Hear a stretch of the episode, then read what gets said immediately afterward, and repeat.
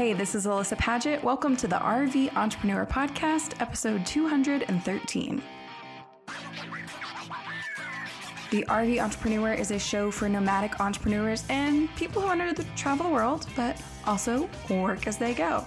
Today's episode, we are bringing back to the show Chris and Cherie of RV Mobile Internet. If their names are familiar, it's probably because you've Googled how to get internet in an RV at some point. They are the go to experts. They have written books on internet for travelers, and we last had them on the show in 2017. And we wanted to bring them back today to just share what internet is like on the road now because so much has changed just in the past four years. There are so many more people wanting to RV, wanting to work remotely, especially now in 2021.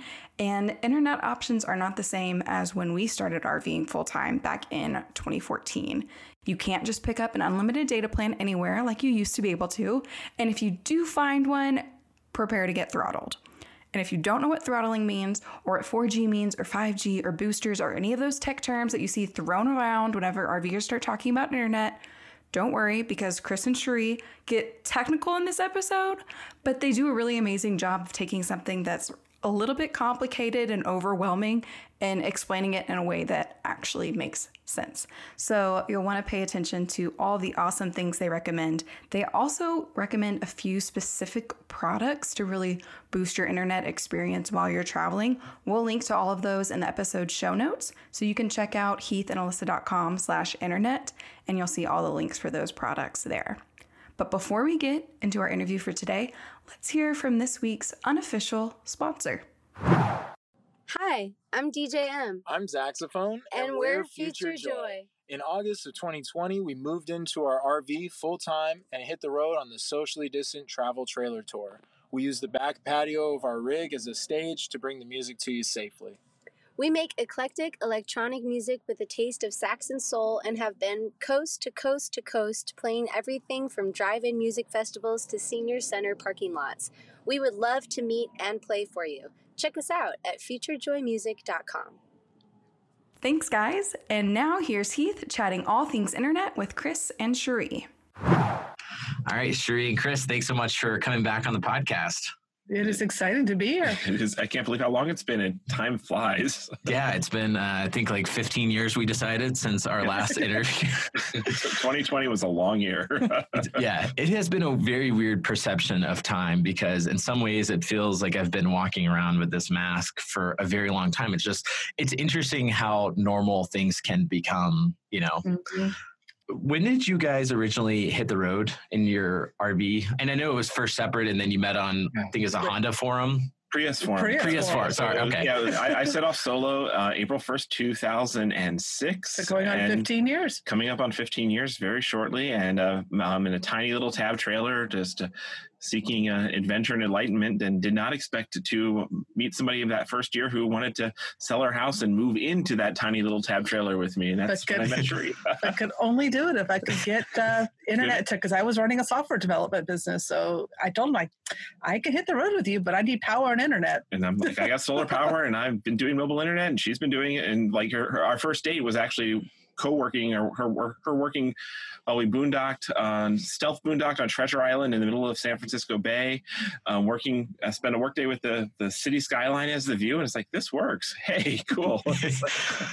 I was one thing I was really curious to talk with both of you about because you have been on the road for so long is how how is this past year like what is your viewpoint on this past year um, and, and not necessarily because I want to dive into the negative side of the like everything that's gone on this past year from a COVID perspective, but how has it impacted how how you are able to travel and move around? Just i was really curious to kind of hear your perspective because i feel i haven't actually talked to a lot of other full-time rvers and how that how this has changed their lives the past year. So i'm just curious for for you how that's been. So we, we looked at it and we felt that you can safely travel but the complications of it the, the bar is raised in the things you have to be aware of, the things that you have to investigate before you move into a new city. Is are there amenities open? Are they adhering to a level of safety that I am comfortable with? Is it going to even be fun? And and we decided travel isn't as fun anymore right now in this period of time. And after, at that point, 14 years of full time travel, we decided it was time for an extended pause. Um, we're still living on our boat, and we're recording this from our boat right now. And we have a van up there. We've been doing small little trips, but kind of hub and spoke out of making basically one place a home base for the bulk of 2020, which has worked out Yeah, really so well we, for we've us. yeah we've kind of adopted the the yeah the home base concept, which has been really good. I think after 14 years of lots of more hyper mobile travel, it feels really good to be still in a, a place for a while, and we've been able to focus more on the business because while our lives have become more stationary and we've decided Yep. to slow down, so many are choosing to hit the road because it is RVing is one of the safest ways and- to travel. and that's now. actually i guess kind of the big thing that we've seen observed for 2020 is so many people it's kind of flown, thrown open the doors to working from home or working remotely so so many people who never considered it their their, their job never had it as an option they're like oh i can do this now and hey maybe i can do it from an rv and i can do it on the road and so there's this like i think we've seen a ton of like longtime rvers taking this is their pause year they're going to chill out and, and let the wave crash over them but there's this tidal wave of new RVers who are like rushing out saying, Yay, for the first time, I'm untethered and able to work remotely. And oh, I need help for internet. Hey, you guys. I don't- I do not think we would have been able to keep up with the um, increase in need for the resources that we've offered and the changing technology. The, the changes in the last year, year yeah. have been crazy in technology wise. And we've had this new influx of new RVers and boaters to uh, to help get on the road with their mobile internet connectivity. I don't think I could have stayed sane while trying to also manage a mobile lifestyle and manage that level of increase in workload. That's awesome. Well, congrats on like the. It totally makes sense. I mean, just with everybody working remotely. Also, kind of to feel like the secret's out. Not that it was ever really a secret. We've all been posting about it on social media. I've posted Right. podcasts and every and It's all our everyone's yes. but at the same time, it's it's everyone is kind of biting in on it. But it's been like, yeah, it's been here for a long time, and so uh, I think that's a that's a good segue. So when we talked a few years ago, we dug into internet setups, and that was spring of 2017. So, kind of at broad strokes, what has changed? You know, because this question. I think both of you answered this question, and I know your own groups. I can't imagine how many times a day, but I know at least in the RV Entrepreneur group, you answered this question. I feel like at least several times a day, also. But how how has internet setups changed, and uh, from 2017 to now, as far as uh, for mobile RVers and and people working on the road? Oh, nothing's changed. No, Nothing's changed. changes. End the podcast. uh, I think some of the biggest shifts that we've seen is in how the carriers treat unlimited data plans for cellular. When we're talking about cellular, um, is there was a brief resurgence of unlimited cellular plans out there that you could get legit, and all the seller the carriers realize how much data people are using these days whether it's working remotely or streaming netflix or youtube videos or up doing video casting and things like that. So the amount of what people use for unlimited data was unsustainable for a lot of the carriers. So they've all retracted on hmm. offering legit unlimited So options. They've made it a lot more complicated to get lots of data. So I think when we last talked, 2017 was kind of like a, a, a golden age of it was actually relatively simple. It was still not straightforward, but it was relatively simple and easy to get real big, crazy, unlimited plans. Now it's more complicated. The other change that's happened is is just the continuing continuing evolution of LTE. Is this we've kind of like reached the end of the 4G LTE era, but it's from 2017 till now. You know, the amount of coverage and the amount of speed out there has has ramped up a lot, actually, which is so it's like you now can do a lot more online but you But- can't use all the data anymore unless you were lucky enough to have snagged one of those awesome and unlimited get a plans grandfathered plan. Yeah. Um, and of course, 5G is is here. It's a reality. It's not quite a component uh, in a mobile internet arsenal, but it's here on a consumer smartphone level. Oh, uh, but it is coming. It is something we're are That's- deeply tracking. That paves the way for the next 10 years of evolution. Uh, Wi-Fi in campgrounds still remains. Um, I think we've seen more campgrounds take it seriously and improve their networks, but it's still not something you can rely on yeah, as a it's- primary it's still option. a rarity. and satellite. I mean, Back then, uh, the the concept of Starlink uh, was just uh, an idea. we started covering it then. We were Yeah, still yeah, covering it. yeah, it was but, yeah. still in the paperwork stage then, but it is now Yeah. in beta, public beta. Mhm. Um, it's still a year or two off, I think, for most of us mobile RVers and boaters to be able to utilize, but it It's- on the horizon. and it it's is exciting. literally in the sky flying overhead. So I so there's there's a lot of things I want to unpack there, but Okay. starting with let's start with 5G. Can you explain to me uh, in a, like a layman's terms what's the difference between 4G and 5G? Other than I just know 5G is the next evolution and it's better. Is, is this a dumb question? no, no, it is. It is not a dumb question at all. It- The cellular technology has, been kind of you know it, the, the standards bodies come ar- come around like basically every ten years and set a new technological foundation that paves the way for the next ten years of evolution. So so you know think of what 4G is now to what 4G was 10 years ago when it was just peeking out the door. It started off as just really good 3G and then it ramped up to where it is today, which is actually pretty amazing. That's 5G is starting out as really good 4G, and you could find little pockets of, whoa, this is amazing, little like glimpses of where it will be years from now. But so a lot of people think, oh, it's, it's I, I can get 5G gear now, and they're very disappointed that in most places, even if you're getting a 5G signal, it's just really good 4G. It's nothing special. So don't rush out and invest in it just yet, but don't hide from it because it's paving the way. That that device will then two or three years from now will start to really get more benefit from. Right. But basically, it's just a set of new standards. Yeah. It's like, you know, in as web developers, uh, you get new sets of HTML standards. Mhm. It sets a new foundation that you can build upon the Mhm. future. So the big benefits will be reaped in years, a couple of years from now, but it's a foundation to build upon. Yep. And the biggest shift from 4G to 5G is the frequency and spectrum that uh, the signal can be broadcast over. And it's changing the way we have to think about the gear that we use going forward. Because you've probably already, a lot of people are now getting more familiar that there's short range 5G and there's this really, really long range 5G. And the short range is what you're seeing in the major metro urban areas where you might be able to only get that signal a few blocks from where it's being broadcast. That That's- signal is gigabit speed, you know, faster than you could even get on fiber optic at home. It's and crazy. that's that's not the flavor of 5G that's going to impact our mobile community most because most RP, RV parks are not in those city centers. But the 5G that will impact us is that longer range 5G. And it's basically opening up more spectrum for us to be able to tap into and using that data more efficiently. So hopefully, hopefully we can get back to plans that are more like unlimited. right.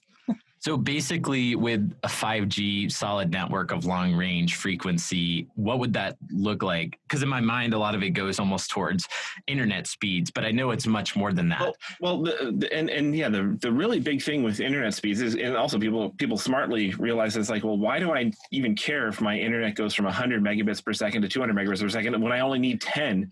But if you think about that, like like highway traffic or something like that, what you're actually doing when you double the speeds on the network is you double the capacity on the network. So Mhm. even if an individual is using is is not really caring that the speeds got faster because the underlying speeds and the underlying technology is advanced, the network has twice as much capacity or 10 times as much capacity as they start building it out. And that means they can start allowing more and more people to use more and more data. They can take the brakes off of all the Mm. limits they're putting on the data plans. That is a big deal. So this is kind of the like I'm equating this to building software and when I work with Paul my CTO which is like when he needs to take a break on the sexy features and say like I need to scale our server. So we he has a Kubernetes stack and basically what that means is whenever we get to like 75% CPU on traffic if a big campground goes live it's automatically spins up new servers. It's stuff that you never see. And I know we're getting super nerdy but basically it means that everything's going to run better. Like when we have big gatherings in the future, which is going to happen eventually, uh, of RVers, we won't break all the cellular towers.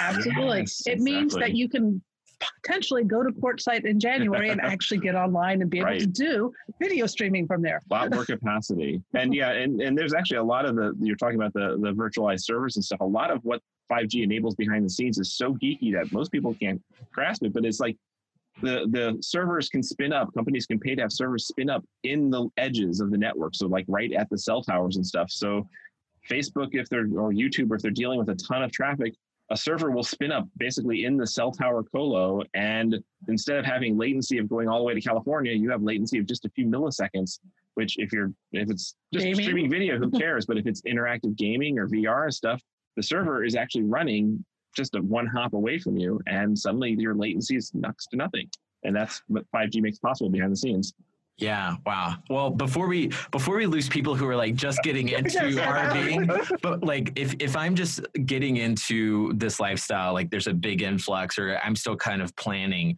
I know this is probably the baseline question, but if I'm just looking to have a a, a basic internet setup on the road, I mean I don't I don't want to actually say basic because I would think I would need a, a dependable internet setup Right. for my remote job on the road.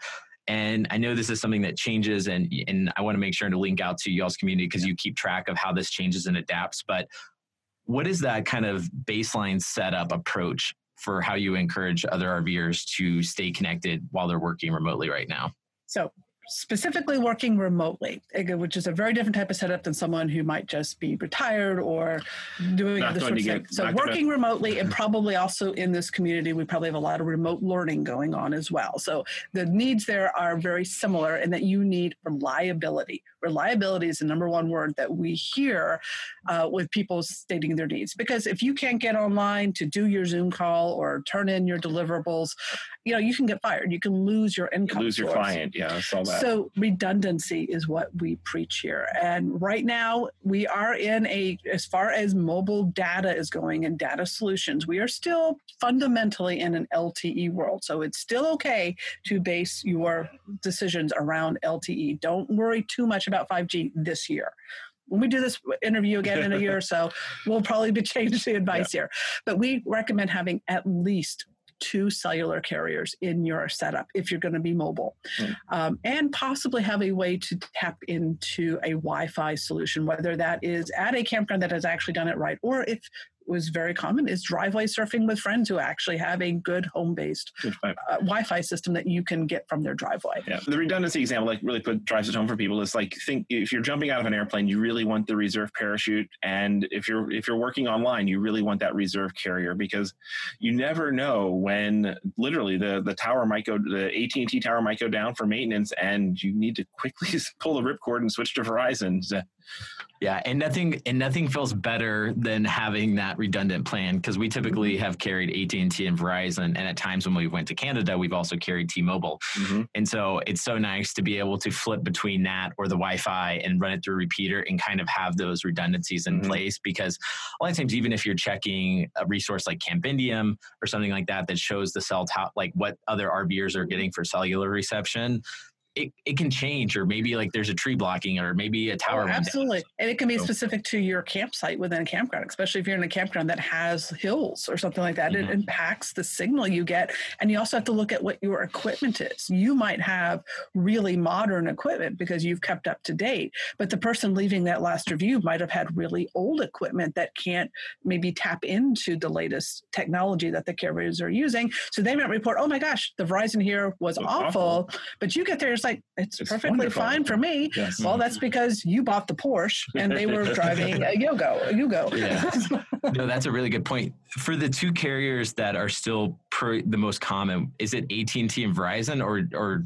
are there other ones like? I would say we're probably seeing a solid shift to AT&T and T-Mobile. being Really? The two top, and not that Verizon's a bad network. They still have the most coverage nationwide. But what the problem is with Verizon is getting data plans that are suitable as a home internet replacement. They're just not Yeah. there right now. and and as far as, as just the, the overall big networks go, um, it is it used to be kind of a, like a, a two way race with AT and Verizon as the dominant leaders, and then Sprint and T-Mobile as the second place. But once Sprint and T-Mobile merged, it's now more of like a three way race of giants, and depending on which part of the country you're in, um, any one of them could be the actual dominant leader. So having two or even all three gives you more um, lanes of uh, access.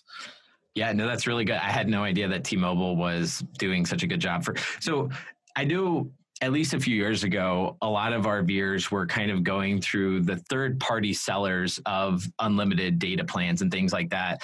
I also know a lot of those have been like shut down or had to change or things like. So if somebody's wanting to go out and source two different provider options right now, are you guys recommending just going directly to a store or how, how does that work?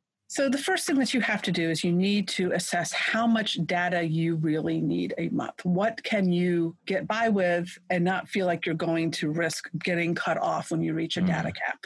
And if that is beyond a couple hundred gigabytes a month, then you really have to start thinking if the risks of going with one of those third party resellers is worth it. And just note that, like you said, they are constantly being shut down by so the carriers. The yeah. terms mm-hmm. are constantly changing. We're still seeing the volatility in that market um, there's so many third party resellers out there. And if you're not familiar, these when you see in the, the groups and people discussing things like Nomad Internet, OTR, OTR Mobile, mobile uh, NetBuddy, those are the sorts of third party resellers that are out there currently today.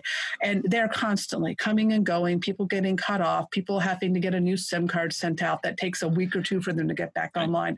Those are all normal risks that you have to accept. These companies, for the most part, are operating in kind of a gray area, um, getting you plans that really are mm-hmm. not meant to be where you're they're, they're selling them to. But if you can get your data usage down to a couple hundred gigabytes a month, right now um, on AT&T's network, Cricket Wireless is offering a 100 gigabyte plan, which is their prepaid subsidiary, for $90 a month for mm. legit. Yeah, 100 Cr- Cricket is owned by AT&T, so that's not going to go away. And T-Mobile just last month released a 100 gigabyte plan for $50 per month. That oh, is wow. direct with the carrier. So there are now some legit options that are within the realm of what we might consider good data plans. And then the other uh, recommendation that we're making for folks is see what you can do because you can add on a tablet to a lot of your smartphone unlimited plans. Like you have a postpaid unlimited plan with Verizon, AT&T, or T-Mobile for your phones.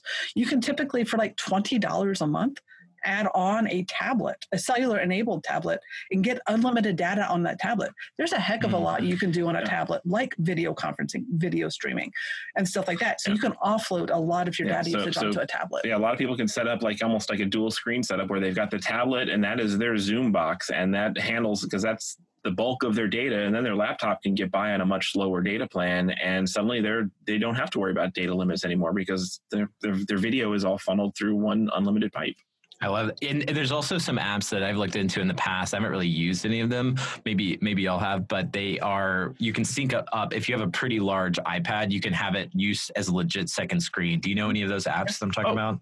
Well, yeah. Well, actually, that's built into the latest versions of Mac OS. oh, really? Uh, you can use a, use an iPad as a second screen. So you can, you can use it yeah as a second screen for your computer. But then when you want to have the iPad, you know, run Zoom, don't run Zoom on your computer. Run Zoom on the iPad.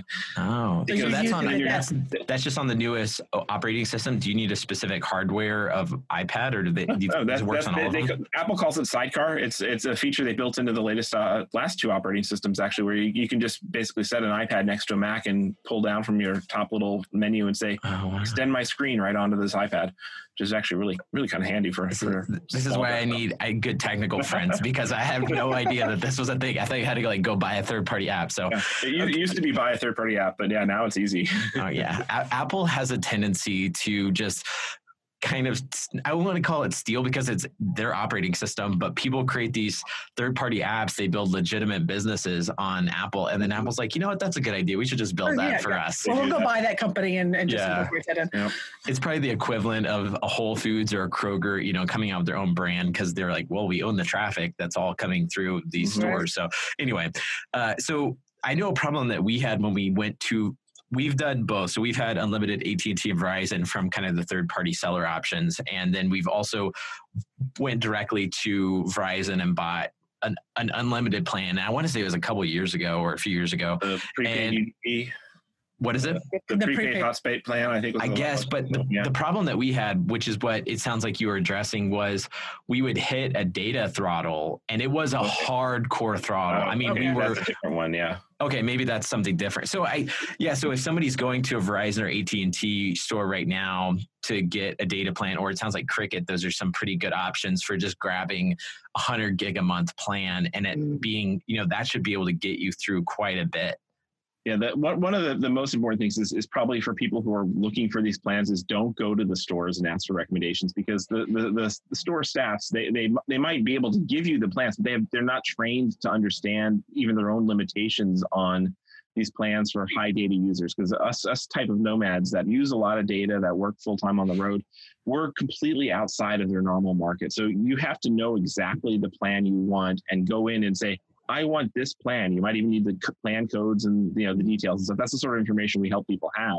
Right. So if you go like to a Verizon, if you've got a Verizon unlimited plan on your smartphone, you go in and want to add a jetpack to that plan. mobile hotspot, yeah. Yep, a mobile hotspot device, which Verizon brands as Jetpack. Uh, the sales rep is probably going to sell you for twenty or thirty dollars a month an add-on Jetpack plan and tell you it's unlimited. But it really has a fifteen or thirty gigabyte high-speed mobile hotspot cap. Once you hit that cap, you were throttled down to unusable speeds for the remainder of the month. Mm-hmm. So, and the, and the, the sales reps don't even realize that. You know, they they are completely clueless, and so you need to know the different plans to ask for to to get out of there without uh, being frustrated. Yeah, because you don't want to hit those. It really is unusable speeds because you it can't is. call or you can barely load a web page, even if right before you were having great internet speeds. Mm-hmm. No, that makes sense. What do you feel is a decent budget if somebody's getting started and say they have, say it's a, a couple and they both work remotely and maybe they watch a little bit of Netflix. I'm just trying to create like a persona here. And, okay. you know, they watch a little bit of Netflix, but not a ton. And they do have some Zoom calls, but not a crazy amount. So, like, what do you think people could get by with as spending, like if they're trying to figure out internet setup plans? Do you think you could do it for $100 or less? Is it $200 or less a month? Uh, I know it's hard to answer that without it, having all the details. It's really hard to say that because it really depends on how you need to use that data. Do you need it as hotspot data, or can you use an unlimited plan on a tablet or smartphone for your your data needs? It's going to play a big role into what what you need. And then you also look at equipment costs. Um, you know, it's like if you go with a hotspot plan, well, you need mobile hotspot devices, or, or you need cellular or router, a cellular perhaps. router, and then you, you're getting into antennas and or boosters. And but, well, one, one thing we do encourage people is to, to, to don't try to, to start with the um, big giant Cadillac, you know, buy everything, throw money at it. Start really simple, and you can actually start really simple and affordably, and and even just you know, just just getting started figuring out what you can do off of your phones you know just by tapping into the the hotspot plans that are included with your phones and people can get used to just how much data do they need? What are their their actual uh, needs? Um, there are some really affordable like for people who are trying to be on a tight budget like the visible plan which visible is a subsidiary owned by verizon.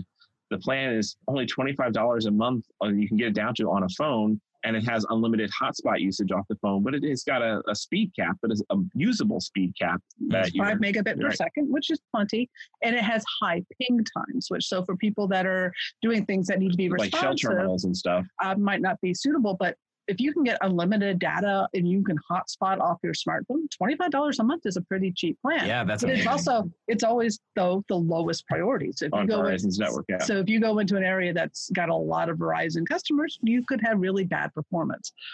Mm, so that's called visible. Visible, yes. Visible. Okay, cool. And so one of the things that I learned from from both of you was about the MIMO. Is, is that what it's called? MIMO yep, antennas. MIMO. And yep. we had we had uh, had a WeBoost in the past, and and it worked.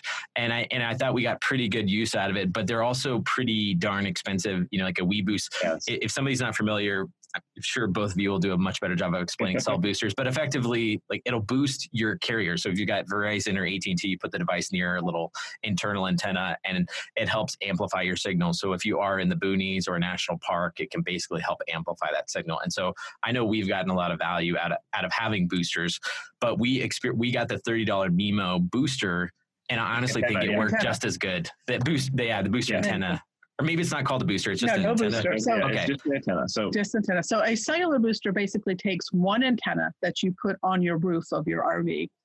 It cables into a box an amplifier box, is yeah. electronically powered, and actually, it's like putting a megaphone on the, the signal. Mhm. And then it is broadcasting more loudly the signal inside your RV for a few feet. And if you put your cellular devices within that wireless area, they're getting a stronger cellular signal than you are without that booster. But the downside to that is is a louder signal is not necessarily always better. I mean, think about it. If I'm shouting at Chris in an argument, Ah! it's probably more effective for me to calm down and have a more rational, civil conversation with him. I'm probably going to get my needs met better than shouting at him. And that's how you can look at a cellular booster versus a MIMO antenna.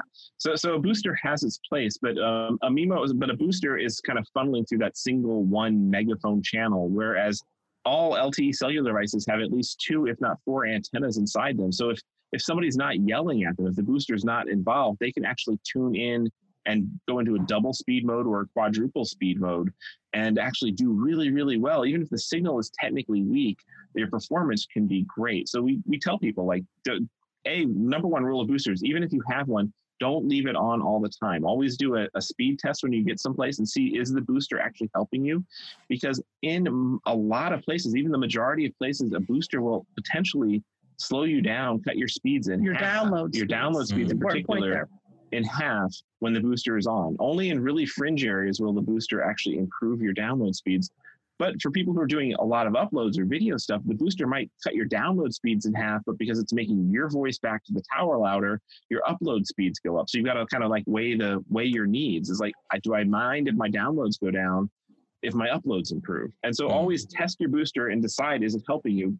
But as you pointed out, a lot of places um, the booster doesn't do anything, and that's a big six hundred dollar investment.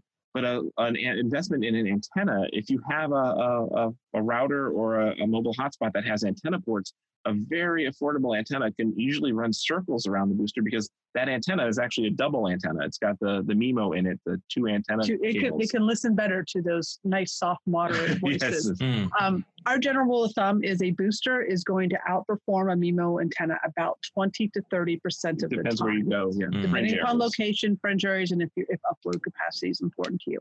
So you have to decide: is that $500 investment in a booster worth that extra 20 to 30 percent of the time that you might get better performance? So, so 70 to 80 percent of the time, the antenna is going to do better. Yeah, yes, uh, absolutely. Yeah.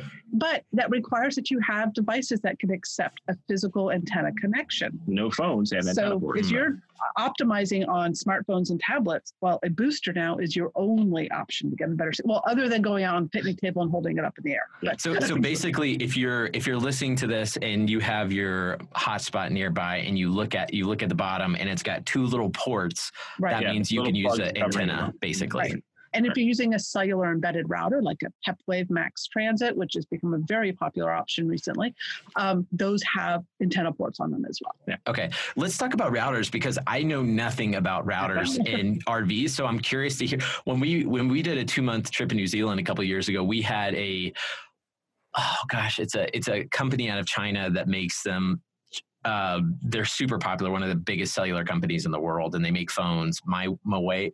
Anyway, they had a they had a router on board. What is it? Huawei. Huawei. Yes, yes, that was it. Huawei, But we had, I mean, we were in the middle of nowhere, and with that router, we had blazing speed. So, mm-hmm. how are you know what are people using for routers on on the RV, and what is the benefit of that?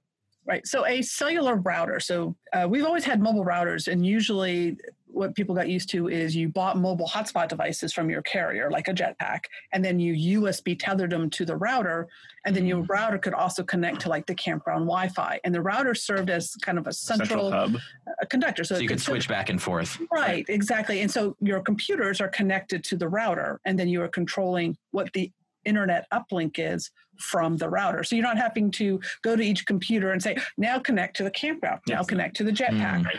And particularly if you've got a household with a lot of devices from printers to light bulbs to, to you know, people getting more and more smart home things, they've got dozens of devices on their local Wi-Fi network. It makes no sense to have to go change things. So you really need, if you've got a complicated network, you really need a router to act as a hub and a right. conductor. So what has another change since our last interview is uh, cellular embedded routers have become much more consumer accessible, uh, where you actually have a router that has the modem built inside. Think of it like a jetpack on steroids. Yeah, jetpack and router. So combined. you've now got the features of the jetpack, which has the modem inside and around. It can create a Wi-Fi network, but they also have Ethernet ports, which can be very important for local area networking because a wired connection to your computer you don't have the interference that you can get with a wireless signal over and if Wi-Fi. you have your own server, a lot of a lot of RV entrepreneurs have a, a, a network attached storage device that is their their server and their backup. So if you, it's always better to have things like that on a wired connection.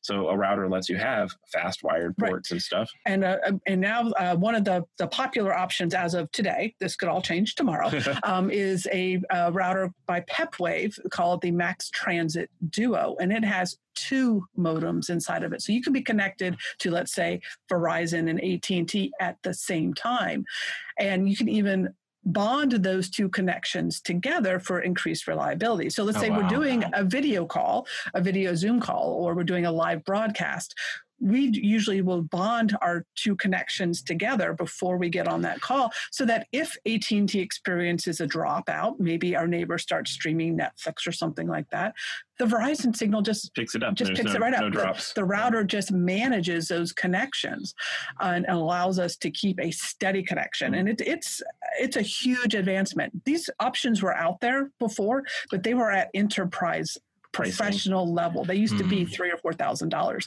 These routers are now come down in price to the sub one thousand dollar level. And when you look at buying two jetpacks and everything else, you, you st- that's so- what you start to spend. Yeah, so so so so they're now it's still in a significant event, investment. It's still overkill for a lot of people, but for people who are really kind of wanting to have a um, um, you know kind of invest in their network infrastructure, and for people who work on the road or as a business investment, it's not often very worthwhile. You can have a, a kind of a dual modem, multiple plans.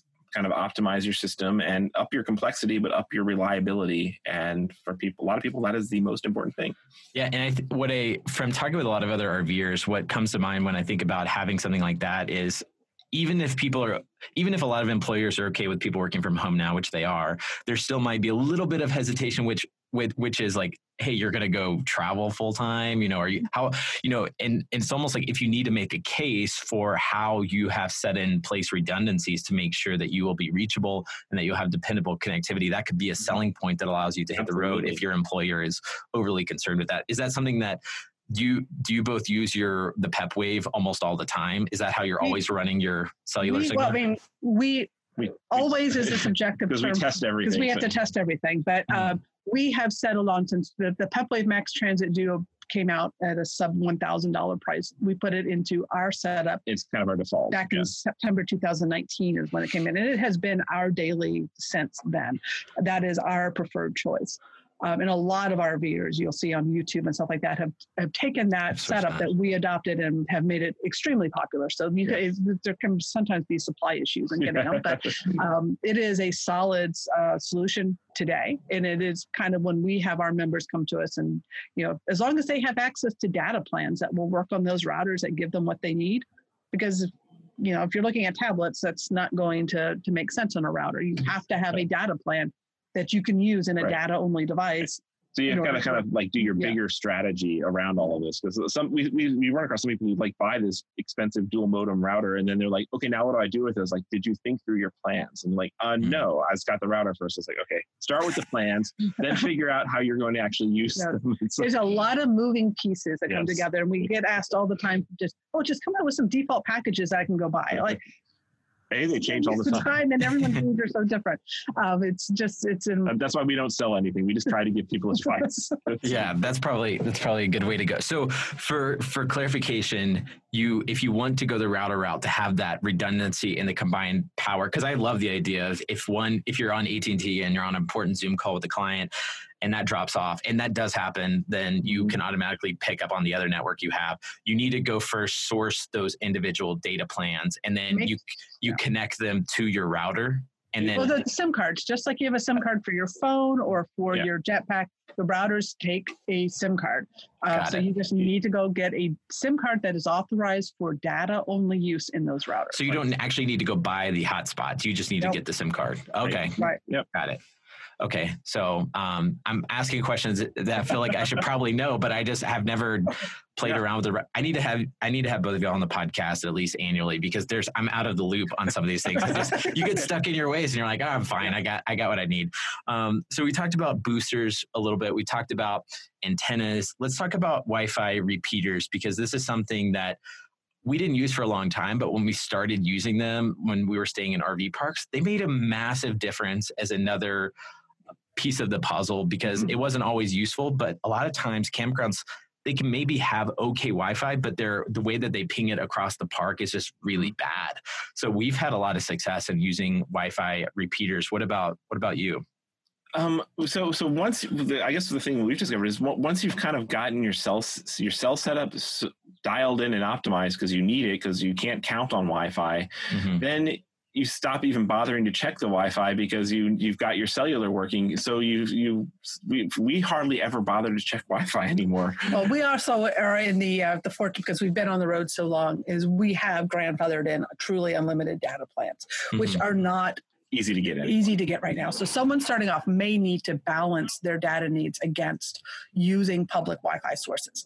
And a extender, and I'm thank you for using the word extender, not booster. We hear that that they get confused, they get confused yeah. a lot. Um, an extender basically allows you to reach a access point on the wireless network from further away. So their, your campground may have done a good job of getting in the appropriate backhaul to serve everyone in the campground, but they just where you are physically parked may be too far away to get a strong signal. The problem with Wi-Fi signal and that technology is it is a short range t- technology, and the performance of a Wi-Fi signal drops off with distance very rapidly. Very, very rapidly. So if you are more than like 500 yards from an access point, you're really pushing it. Yeah, you're you're yeah. pushing being able to get a usable speed. So what we recommend people do is um, you can integrate it in. I wouldn't depend on it as a primary if reliability is your focus, but it can actually play a role. I mean, you may get somewhere where there is just really bad cell signal, but they've done a really good job of getting a Wi-Fi network put in that is mm-hmm. usable, and you want to be able to get a good signal to it. And a antenna or CPE device, uh, which is the radio and router and everything on your roof, can actually help bring that in from outside to in. Right. But we recommend, you know, if you're considering it and you're maybe at a location, you're wondering, now, can I get this better? Take your smartphone or your tablet or your laptop closer up to where the access point is and run a speed test there.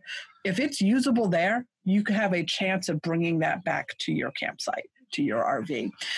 Um, if it's not, and it's just a bad network. There's nothing you can do. we, we, we see a lot of people who say, "I spend all I spend all this money on this expensive Wi-Fi gear, and and it's still horrible." I'm like, "Is it is how is it up front at the office? Well, it's horrible there too." It's like, "Oh, okay, you can't that, can't make it better. You can't improve on that. It's like lipstick on a pig. And, okay, and, and yeah. one one and one of the things also that is kind of a kind of a secret sauce for Wi-Fi is a lot of um, it's, it's starting to become more popular where campgrounds have put Wi-Fi on. There's two Wi-Fi bands. There's 2.4 gigahertz and 5 gigahertz, and they're putting out um, Wi-Fi on 5 gigahertz, which is much faster and a lot less interference. But a lot of the Wi-Fi gear doesn't do 5 gigahertz. A lot of the long-range Wi-Fi gear doesn't. So if you can find the gear that does let you connect at 5 gigahertz and the campground supports it, suddenly you've got a much better, faster, more reliable connection, particularly because 2.4 gigahertz, that, that is such a crowded airwaves that even microwave ovens broadcast on you know the microwave signal is on that same thing. It was kind of garbage band uh, spectrum so that's why it was used for free wi-fi. So if your reliability is important and you don't want your neighbor making microwave popcorn to take you offline um, finding campgrounds and gear that supports the 5 gigahertz wi-fi is a great way to kind of rise above all that noise. No, that's that's really good. And I I know we've we've covered a lot. So if if you're listening to this, I want to just do a quick high level recap of some of the things that that we've talked about. And I'm going to throw out my my takeaways and then you can kind of layer in yours. And then I want to also talk about Starlink, but one redundancy is key. This is me uh, reciting my my homework to the teachers if you if you are going to be working on the road, redundancy is super important, and we've realized that. Um, the baseline for just getting started is just to get a couple plans. You know, do your homework, and these are going to change from time to time. So by the time you listen to this, it could be different. But it sounds like in the moment that we're recording this, which is what's the day, January twelfth, twenty twenty one, Cricket has a really good plan for 100 gig 100 gig plan for you say 50 bucks a month? No, that one that one's $90 a month. $90 a month. That's on AT&T's network. And on AT&T's network. So that's one kind of low hanging fruit option. Um, another takeaway was some of the third party resellers if you decide to go with like a nomad internet i've seen them advertising a lot to our viewers. Some of them can have okay plans but it sounds like they're they may drop out on reliability. We didn't really go into that too much right. but that was kind of what i heard from Absolutely. Be prepared for them to go away in the morning. Yeah. So yeah, it's, it's, okay. it's not the, the, the it's not the connection will is unreliable. It's that the company might lose the SIM cards. You know, they they might have the plans be deactivated behind the scenes, and suddenly, boop, it's gone. Yeah, so that's that's a little scary. And a lot of times when we've talked to people who are getting on the road, they think they have to have everything from day one, but you know, you can kind of baby step your way in with getting nice one of these baseline smart. plan or two. And you don't probably need to go out from day one and buy a $600 repeater and a $600 white uh, cell booster. So you could start off with something like the MIMO antenna and for $30 on Amazon have, you know, be able to really experiment and see what your needs are. Did I, did I do okay? Is that good takeaways? You did, you did great. You passed. okay, You're ready to go back out on the road. Yeah, let's do it. Uh, all right. So I want to, I want to, before we leave, dig into Starlink because this is something that I know y'all are following and that you've been putting out lots of content. I think you're on Elon's private mailing list or something because you always have really good information on what's happening with Starlink. So I'm pretty sure everyone most likely knows what Starlink is, but if they don't know what Starlink is, can you just give a quick explanation for what is Starlink and why should we why should we care and be excited? All right. So satellite internet has been around for decades. It has been a way that rural people get online, and it's how our viewers back even before we hit the road, that was the primary way they got online. But those were geostationary satellites. They're 26,000 miles up in the over the equator, which means you had to have a southern view of the sky, and there was very high latency. It took 600 milliseconds for your signal to reach Speed the satellite and come back down. What is launching now, and there are actually three different constellations being launched right now, are low Earth orbit satellites. These are satellites that are going to be just a few hundred miles up in the sky, gets rid of that latency issue. But these satellites are always moving around the Earth. So there's going to be thousands of them in the sky and you're going to need equipment on the ground that can track those satellites. Yeah, so so it's basically Starlink and and the other low Earth orbit satellite constellations coming are OneWeb, and then Amazon's actually got one uh, called Kuiper that is is in the works as well. So there's soon going to be three major constellations. Uh, Starlink is way ahead. This is Elon Musk's company that are, but because these satellites are so so low to the sky and they're in constant motion, it takes thousands of them or hundreds at least to to be able to turn on service. You can't just have one satellite servicing everybody. You have to have all these satellites, so there's one always passing in range. And then the kind of antennas that tune into them is basically using phased array um, technology that used to be kind of like military grade, you know, insanely expensive stuff. Now these kind of antennas are starting to come down to consumer prices. So there's this whole new generation of satellites that can deliver low latency broadband, basically cable internet type experience um, wherever you are. But there's some catches, particularly a lot of our viewers are kind of like, ah, this is kind of the dream. I'm going to be able to get internet everywhere. Well, you still need this kind of big big dish gear. And it because the satellites are moving through the sky you need to have instead of just like aiming for one little satellite that's at a, like you can aim between the trees like you could with the old style satellites you need to have a big wide clear view of the sky. If the satellite passes behind a tree that's a, a network dropout. If there's if you're in the forest there's going to be more dropouts than not. If you have a big rock in front of your campsite, yeah. there's going to be a lot of considerations. I mean, people are used to it kind of with dish TV where they have to precisely aim their, their little satellite dish. This is going to, you have to have a pretty big open sky to be able to aim and get these. The other issue is is because you have so many satellites passing overhead, they're all also dependent upon a ground station within that area uh, that is the actual internet backhaul. That is what is connect to the fiber mm-hmm. optics to get the internet connection that is then being bounced from the satellite back to your location. Well, we're going to have the same thing that we have with cellular networks, which is network congestion. If you have a whole bunch of people in oh. one area being on the same satellite. satellite as it's crossing over, there's still going to be network congestion. So as you get into more populated areas and you have a lot of Starlink customers using a lot of bandwidth, well, then we get into potential network congestion yeah. issues. And, too. and then the other big catch for nomads is, is Starlink, the technology can be mobile and can work anywhere. And in, in the very near future, in January right now, January 2021, it's currently only available in the far northern US, but they're about to start rolling the beta out to most of the US, not all the way south to Florida yet, but to, they, they can roll it out even further south. But they're not turning on mobility just yet. So right now, Starlink will only work. You're, if you buy a Starlink dish and you're in the beta, it will only work if you're within about somewhere between 50 and 50 miles of your home address. If you go outside of that, the network will ignore you. They have not turned on support for moving your dish around yet. They it will come. It might be later this year. It might be next year. Might be down the line. They still got work to do to turn on mobility. But for RVers, it's not it's not, not supported yet. It is it is something we are tracking very closely, very excited about. Yes. But we think that Starlink, unless you are exclusively boondocking deep rural, yeah. deep out in the middle of nowhere with clear uh, view of the sky, uh, which most of us don't. We like variety. Um, Starlink is not likely going to be your only connection. It's going to be a fabulous, however, um, complement to cellular. Exactly. So right now, with the beta version of Starlink that is up, if we put it on the roof of our new place in Colorado, we could travel around in 50 miles and still have service through Starlink yeah. right now. Mm-hmm. That's pretty yeah. cool, though. Yeah, yeah, that is. Yeah, yeah, and and eventually, and eventually, once they unlock mobility, it'll it'll be able to connect yeah, there's nothing, there's nothing preventing that right now. Yeah. Uh, but there's exciting stuff. I mean, they've got plans in the works for satellites to be able to be laser links to each other in the sky so that they can extend coverage out from beyond those ground stations.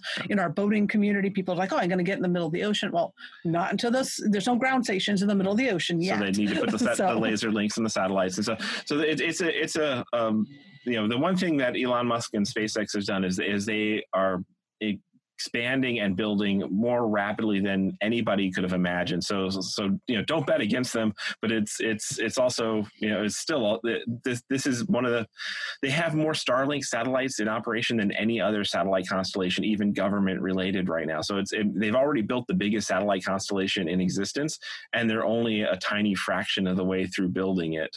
Um, it's going to be it, so, it, it, will be a huge part of the future of uh, connectivity. Yes. It's just it's still something that if you're setting out today, don't plan around it yet. Don't plan around it this year. I think of being able to go to out to Terlingua or something in South Texas where mm-hmm. Big Bend is that has the lowest light pollution, I believe, in all the uh, national parks in the lower 48. And I bet, I mean, you're going to be getting insane speeds out there because there's just mm-hmm. nothing. But as far the the thing that makes both of you excited about Starlink, what is that? Just the idea that we could be in the most far reaches hmm. of land that we couldn't get to before as long as skies are clear and have pretty darn good internet. Is that is that the thing? Yeah, it's basically Starlink is is, and this is why it's also so in their current target market is is rural residential. It's it's bringing the kind of internet that you normally would only be able to get in a, in a core urban area and making that accessible just about anywhere. You're getting 100 megabit plus speeds and super low latencies, and you know right. currently they're they're doing unlimited data plans and stuff. So so you can have this kind of like cable internet like experience and be in the middle of nowhere, or be even the super mm-hmm. middle of nowhere. And hopefully hopefully pricing stays affordable. Right now the beta pricing is $99 per month for unlimited. There's no telling what the actual consumer publicly accessible option will be, but that's what it's priced at right now. And the equipment under five hundred dollars, which okay. is being subsidized by Starlink. Yeah. It actually costs about twenty five hundred dollars to build the current equipment. Yes. oh, wow. yeah. That's that's exciting though. Well, this has been uh, so helpful, and I learned a lot. Even though we've been doing internet stuff on the road for a while, and obviously I need to pay closer attention to the content that y'all are putting out, so I can stay more up to date on this. But thank you both so much for coming on the podcast. And if people want to pay closer attention if they're getting on the road and they want to, you know, have a little bit more guidance going through the different kinds of internet setups or as they change. Where's the best place for them to connect and uh, kind of stay in the loop on these pieces? So we have our website is at mobileinternetinfo.com. Um, we have a ton of free content available there that is made possible by our premium members. We are a membership funded uh, resource center. Uh, so you won't find advertising in our content or anything like that. Uh, we're not affiliate. We're, we don't sell stuff. We're all member supported. And our members do get additional resources. They get our classroom. We have a video course. And forums have, for their questions. we do, we do interactive like that, yeah. guidance in our forums. We do webinars with our members. So we do go a lot further with our members members. We do have a Facebook group called Internet for RVers and Cruisers. It is basically a news feed and a little bit of a library desk. So we do a little bit of helping there as well. And we also have a YouTube channel at the Mobile Internet Resource Center uh, where we do news, we put out news uh, videos and also uh, tips from time to time. I love it. Well, thank you both so much for coming back on the podcast. And it was, it was great seeing y'all again. It's so fantastic. Great, great to be here. Don't let another three years go by. Thank you so much for listening to this episode. For show notes and all the links to everything mentioned, you can visit our website at heathandalyssa.com slash internet and check those out. We'll see you guys next time on the RV Entrepreneur Podcast.